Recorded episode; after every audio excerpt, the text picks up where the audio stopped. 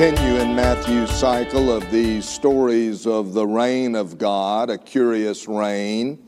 Today is a story about the good, the bad, and the ugly.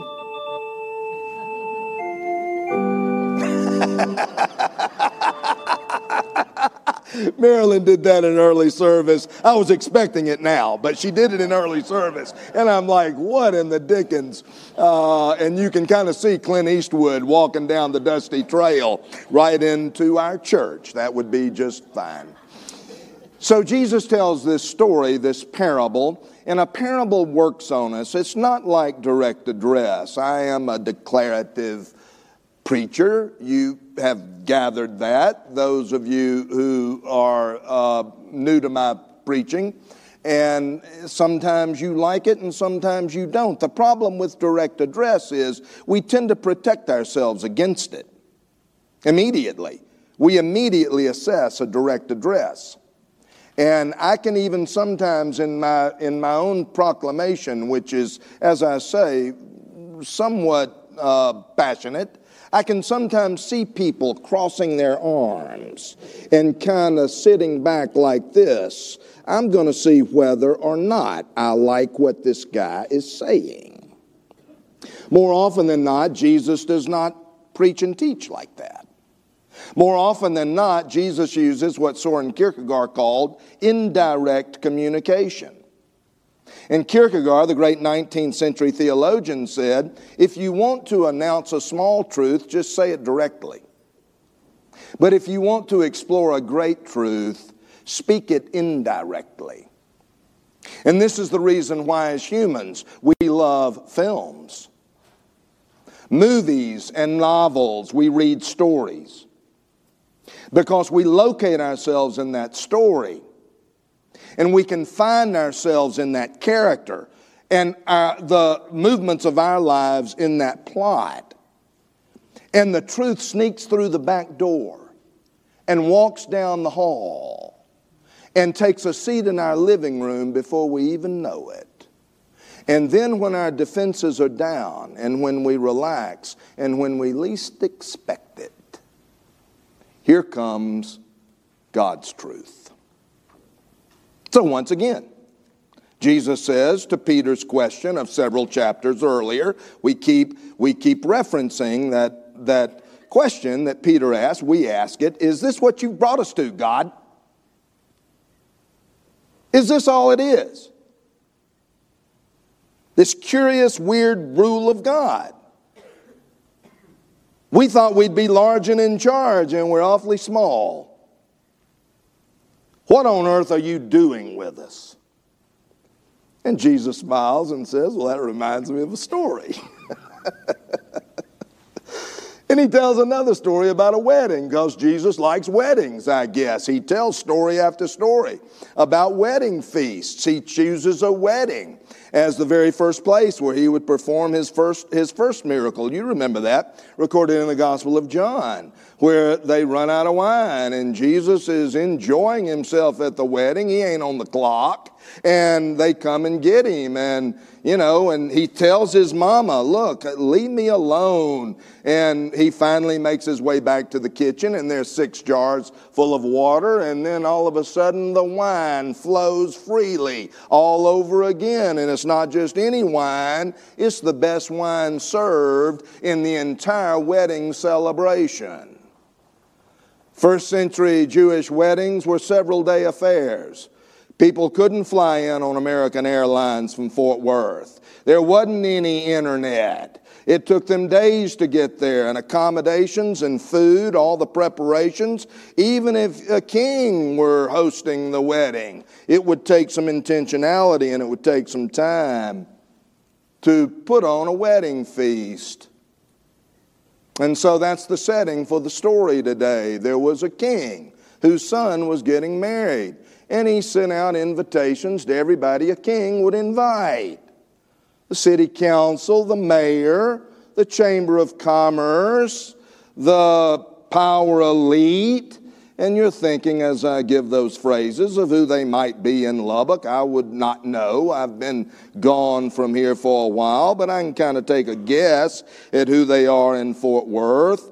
To the people of means and of standing and of popularity, the kind of people who might be invited to a presidential inauguration. I don't know. The people who are well connected, the people who are the insider people. And they don't come. And not only do they not come, I mean, they don't RSVP, they don't say anything, they ignore the king. And he sends the invitations out again, hand delivered by his slaves, by his staff. I want you to go make sure that the mayor gets this, put it in his hand. And then, because of the distraction and all the busyness, I presumably one goes to his business, one goes back to his vineyard, to his farm. The Jesus story tells us that. I guess because of all the activity that these powerful people and these rich people already have going on in their lives, they don't respond even to the king. At this point, I need to caution us. Jesus' parables are not allegories. You cannot assign who these characters in these parables are. I would simply suggest, at least for the sake of brevity and time, that we are all every character in Jesus' parables.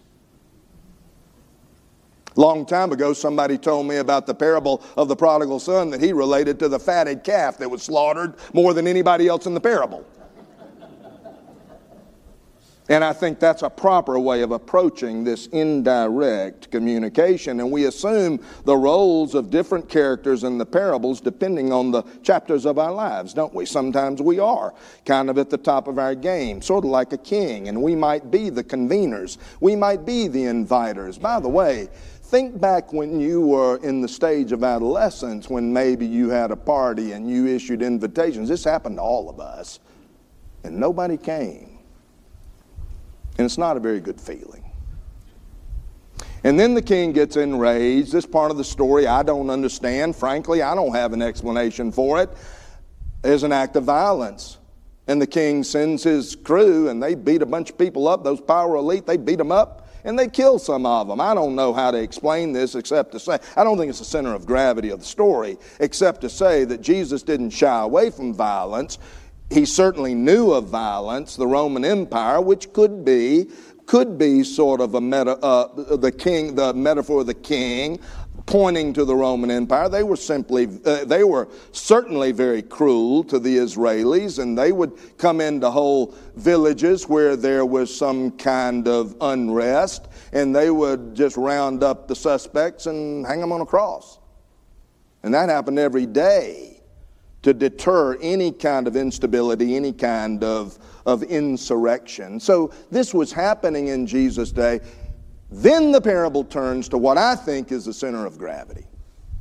And the king says, Here's what I want you to do. I want you to go down there to Broadway. I want you to go down there to what used, you know, what used to be called the tech ghetto. I'm not, the metaphor breaks down because good people have gone in there and, and redeveloped that neighborhood, but you remember that neighborhood.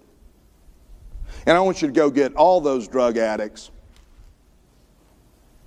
all those homeless people, all those prostitutes, and we're going to bring them to the wedding feast. The good, the bad, and I added the ugly. I was invited to a wedding one time, long time ago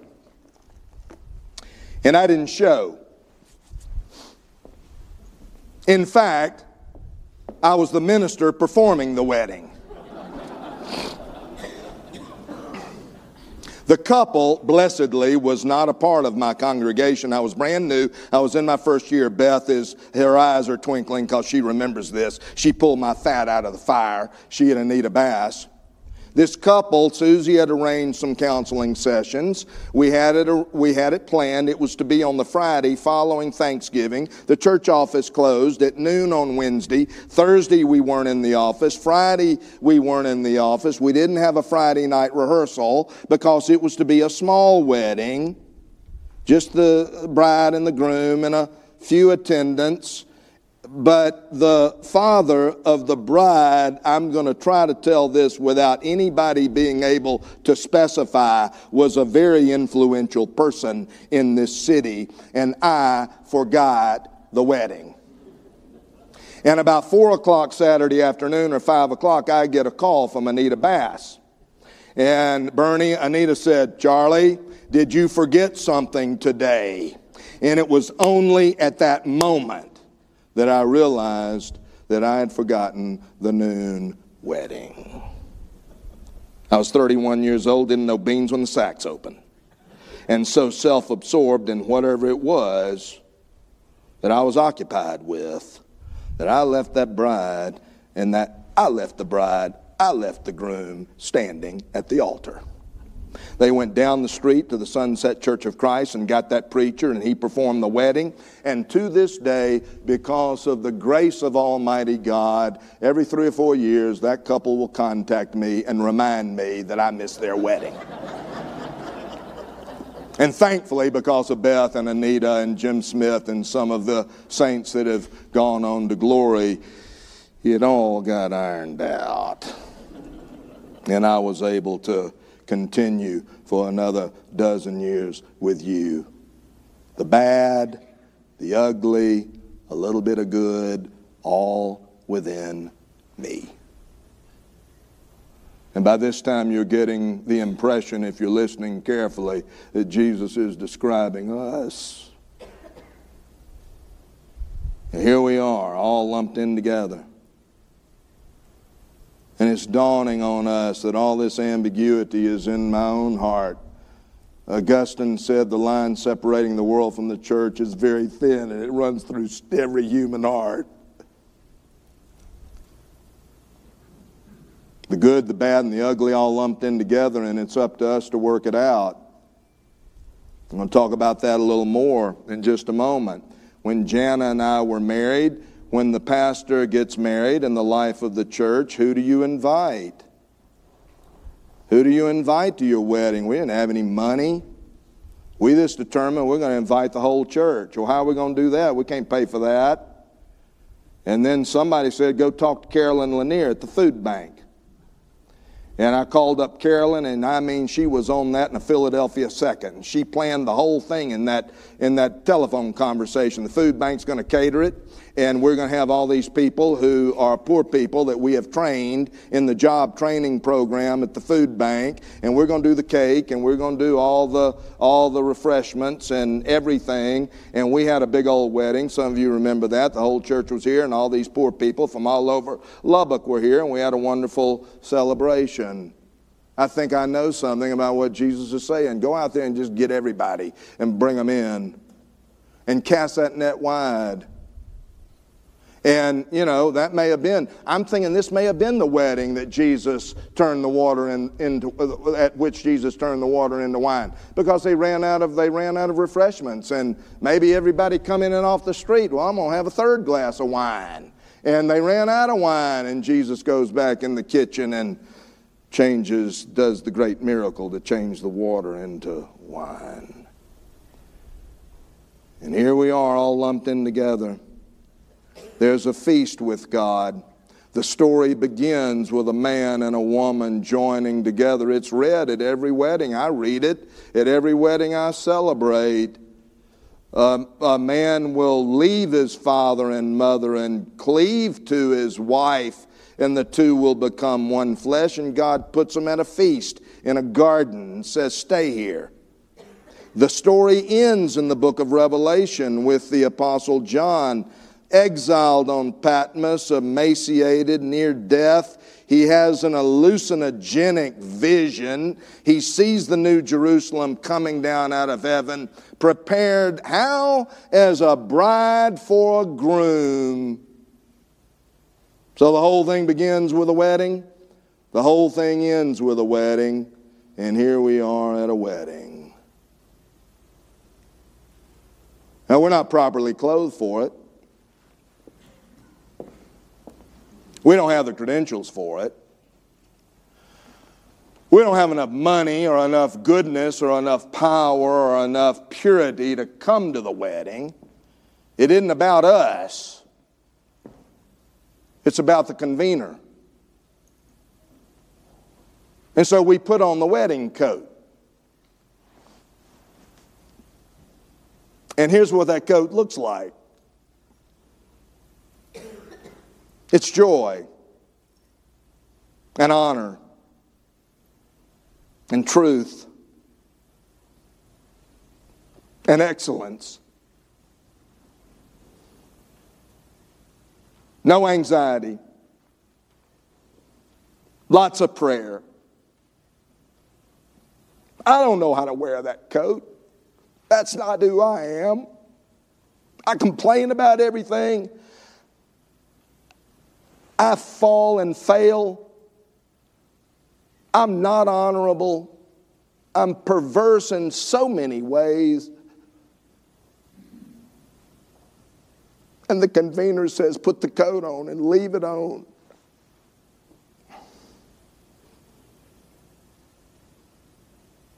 It doesn't fit. It doesn't feel good. It's hot. Sometimes I take it off. And I go outside the community and I'm in the darkness and I look in and I see you beautiful people having such a great time and eating together and rejoicing together and bearing one another's burdens. And I want to come back in. Give me that coat. I'm going to practice it some more. There are two women in the church at Philippi. They're leaders of the church. I think they're deacons. I've translated this epistle, Euodia and Syntyche. I think they're powerful leaders. In the church, they have a conflict with each other. And Paul tells you, you, to go help those women work it out because the feast depends on the reconciliation and conflict resolution between those two leaders in the church. And you know who they are in the life of this church, and it's not up to them, it's up to us. And it doesn't happen overnight. And the church is the good, the bad, and the ugly. But we stay together and we are on this long march to nothing less than, well, it reminds, it reminds Jesus of the rule of God. This is how God operates.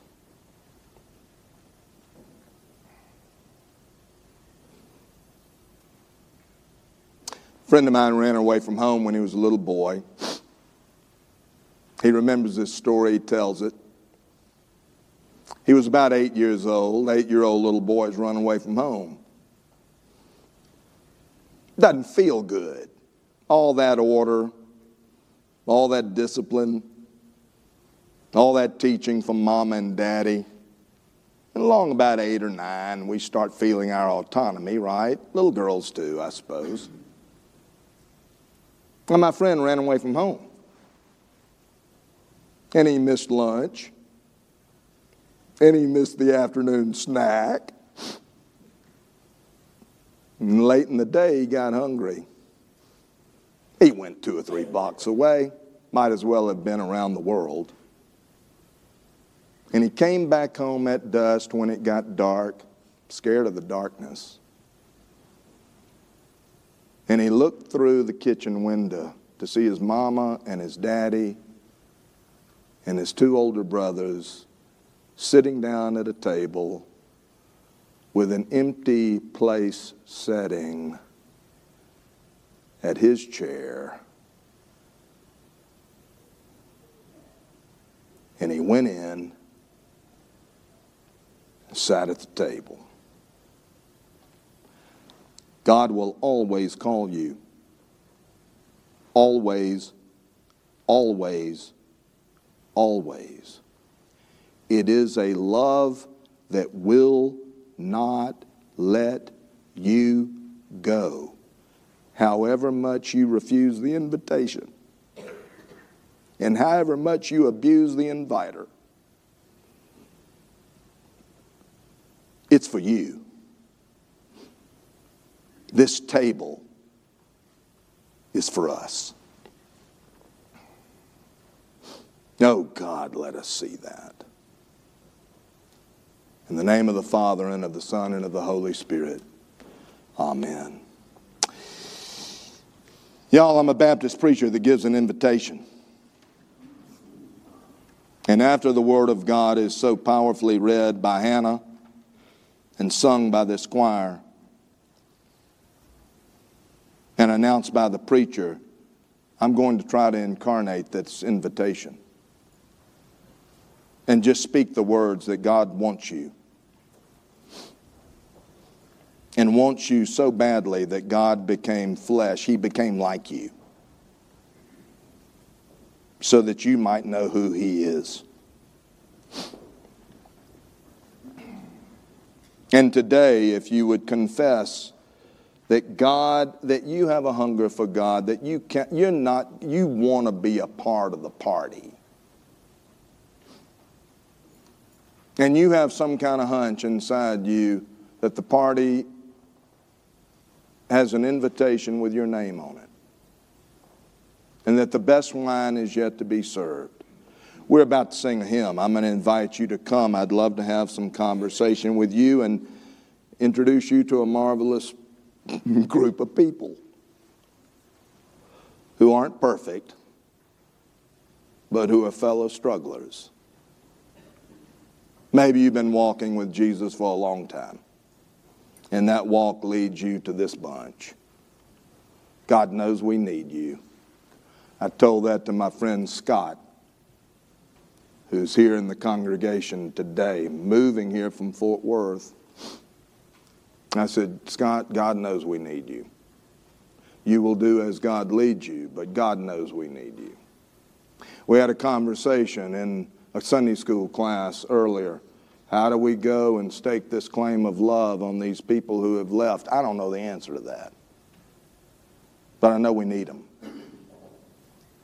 And I know that I'm with a group of people who will figure that out. We're invited to God's table. Let's come as we stand and sing.